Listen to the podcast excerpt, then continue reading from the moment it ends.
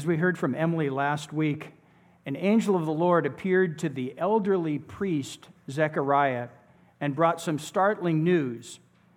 Zechariah, you in your old age will have a son with your aged wife, Elizabeth.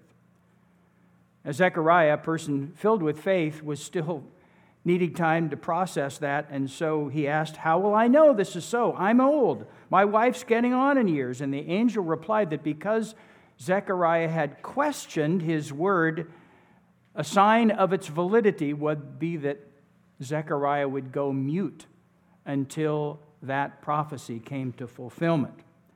Now, here's the rest of the story today that after the birth of his son, who we know today as John the Baptist, God allowed the mute Zechariah to speak once again, and he began to utter praise to God.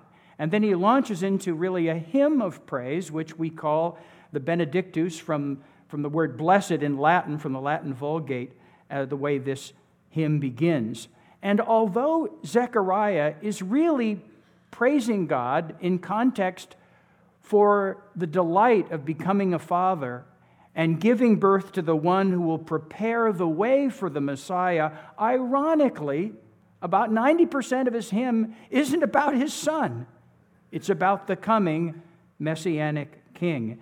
And in this hymn, Zechariah expresses a number of messianic yearnings. I'm going to look for two, and also Zechariah gives each of us a challenge. So keep your ears attuned for those realities as Mary comes to read for us.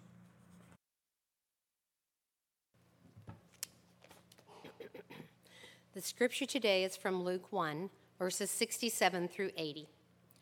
Then his father, Zechariah, was filled with the Holy Spirit and spoke this prophecy Blessed be the Lord God of Israel, for he has looked favorably on his people and redeemed them. He has raised up a mighty Savior for us in the house of his servant David, as he spoke through the mouth of his holy prophets from of old, that we would be saved from our enemies and from the hand of all who hate us. Thus he has shown the mercy promised to our ancestors and has remembered his holy covenant, the oath that he swore to our ancestor Abraham to grant us that we, being rescued from the hands of our enemies, might serve him without fear, in holiness and righteousness before him all of our days. And you, child, will be called the prophet of the Most High, for you will go before the Lord to prepare his ways, to give knowledge of salvation to his people by the forgiveness of their sins. By the tender mercy of our God, the dawn from on high will break upon us to give light to those who sit in the darkness and in the shadow of death, to guide our feet into the way of peace. The child grew and became strong in spirit, and he was in the wilderness until the day he appeared public, publicly to Israel. This is the word of the Lord.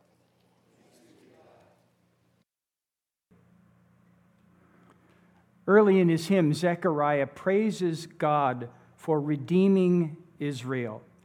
And if you notice closely, all the verbs are in the past tense. Zechariah is so certain of God fulfilling that redemptive promise that he expresses it as if it has already happened. Now, redemption is one of the key salvation words in Scripture, and it means literally to buy back, as if purchasing a slave's freedom. That's the image. So, redemption implies that all of us are in some kind of bondage. Now, this text, if you listen carefully, speaks twice about being in bondage to foreign enemies, to human enemies. But Jesus and the Apostle Paul spend lots, lots more time speaking about our bondage to the deadly spiritual virus we call sin. Well, how will redemption take place? Who will be the instrument of God's liberation? Zechariah proclaims that God will raise up a mighty Savior, literally in the Hebrew, a horn of salvation. That was an Old Testament metaphor of the image of an ox or a bull standing in all its strength. It fits the Jewish expectation of the arrival of a Davidic messianic king, a direct descendant of King David of old. And we all know David certainly was not sinless. We remember the whole Bathsheba affair and all of the ensuing chaos that happened as a result of that. But Scripture itself speaks of David as a person after God's own heart. He certainly loves God, and after that horrible affair, he undergoes a dramatic, thorough repentance. David was also, and the people appreciated this especially, a warrior king who habitually led his army in battle, and they were almost always victorious, greatly expanding Israel's borders. Now, over time, after David, many Hebrew kings were huge disappointments. Huge disappointments. In fact, if you read the books of Kings, uh, you're, you're hard pressed to find any that get a passing grade, even a D minus. They're mostly absolute failures. They fail to obey God, and they fail to fulfill the prophetic hope that they would be like David, saving them from the hands of their enemies and all who hate us. And again, Zechariah is very focused on that particular expectation of human enemies. He mentions them twice. And suddenly, with Zechariah's words, we're plunged into the world of first century politics or, or late first century BC politics. Zechariah and the Jews of his day tremendously resented, as anyone would, the occupying Romans and the heavy tax burden they imposed. In Jesus' day, a nationalistic movement was growing, even before Jesus' day, and it advocated violent rebellion against the occupying Roman oppressors. And it proclaimed that paying tribute to the Roman emperor was an act of disloyalty to Yahweh, who is, after all, king of the entire universe. So many first century Hebrews expected this coming messianic king to lead this effort to reestablish Jewish national independence and self rule. Zechariah's hymn reflects those sentiments. Israel was sick and tired of being bully fodder for surrounding superpowers. Think of it for a minute. Here's your national history. Think about this, how it would feel to, to have this history. Following the reign of David, and others, the nation suffered being ruled over by a series of oppressors, of foreign powers the Assyrians, Babylonians, Persians, Greeks, and following the death of Alexander the Great, the Ptolemies in Egypt, the Seleucids in Syria, and then finally in the year 46 BC, Roman general Pompey invades and makes Judea a new Roman province claims it for the Roman Empire. Who can blame the Jews for wanting to be free? And yet, friends, let's be honest, we all know that political liberation was not on the top of Jesus' agenda. He did not come to lead a revolution or engage in violence. In fact, he forbid his followers to use violence, as Dale reminded us from a text earlier in Luke, where Jesus commanded us to love our enemies, pray for those who persecute us, do good to those who hate us. Jesus explicitly refuses to advocate or to participate in the violent revolution advocated by Jewish nationalists. Now, Swiss theologian Karl Barth affirms Jesus' perspective that the church's worst enemies, then and today, are not human enemies. He writes, Its worst enemies are unbelief, superstition, and erroneous belief in which Satan has mixed his seed among the Word of God. These are the real enemies. So, friends, as the culminating revelation of the kingdom of God, Jesus stood squarely in his public ministry against the people, institutions, and spiritual forces that stood in opposition to God's kingly reign. Jesus won a great victory for us on the cross over the powers of evil, sin, and the devil, but not with physical warfare and violence. Rather, his weapons were his sinless life, his nonviolent resistance to evil, his redemptive death, and his victory over the grave. And having provided our redemption freedom from our bondage to sin, Zechariah then speaks about a second messianic expectation of the coming of a universal age of peace. He writes that God would guide our way into peace. Zechariah looks forward to the dawning of a new day, a new age, when God will shine his light on us, showing the path to walk, guiding us into the way of peace, shalom, wholeness. The Apostle Paul writes that through his death and resurrection, Jesus reconciles us not only to God, but also to one another. And yet, that ultimate, that final, that universal peace will have to wait until the risen Christ returns to consummate God's reign as king. A beautiful example of the peace Christ desires to bring to our world occurred on Christmas Day, 1914, in the midst of the First World War. Now, just to put it in context, we would not enter the war for another three years.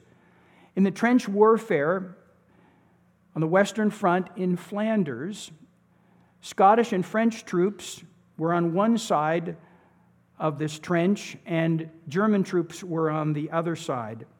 And in between was a treacherous no man's land. On Christmas Eve, the shooting on both sides suddenly stopped. Opposing soldiers joined in celebrating the birth of the Christ child. They came out of their trenches unarmed and in the midst of no man's land sang together Christmas carols, ate and drank together, played soccer together.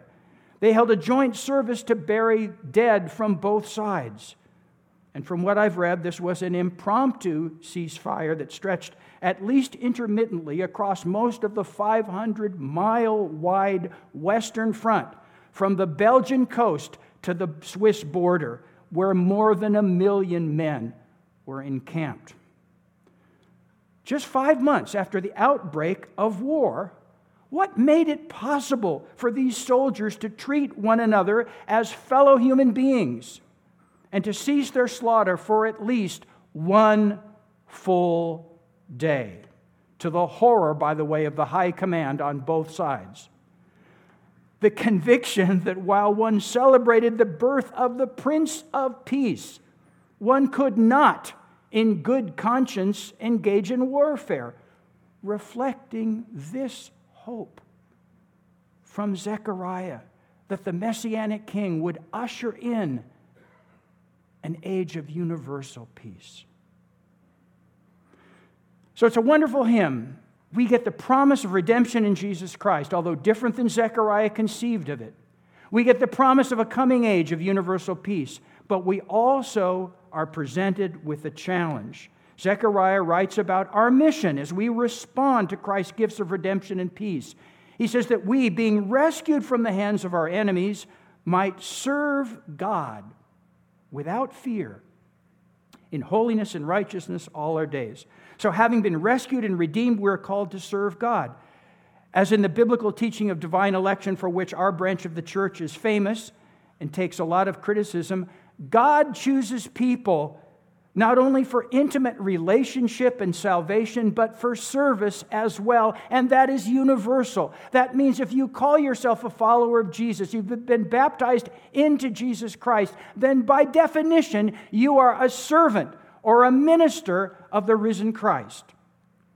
God calls every one of us to be his servants, no exceptions. Now, this congregation's wonderful focus, I've been with you a short time, but I know my friend Dale, and his emphasis and your emphasis on community service is wonderful. Your mission giving, generous mission giving, is wonderful. Um, so, those, those elements of your church life beautifully capture that focus.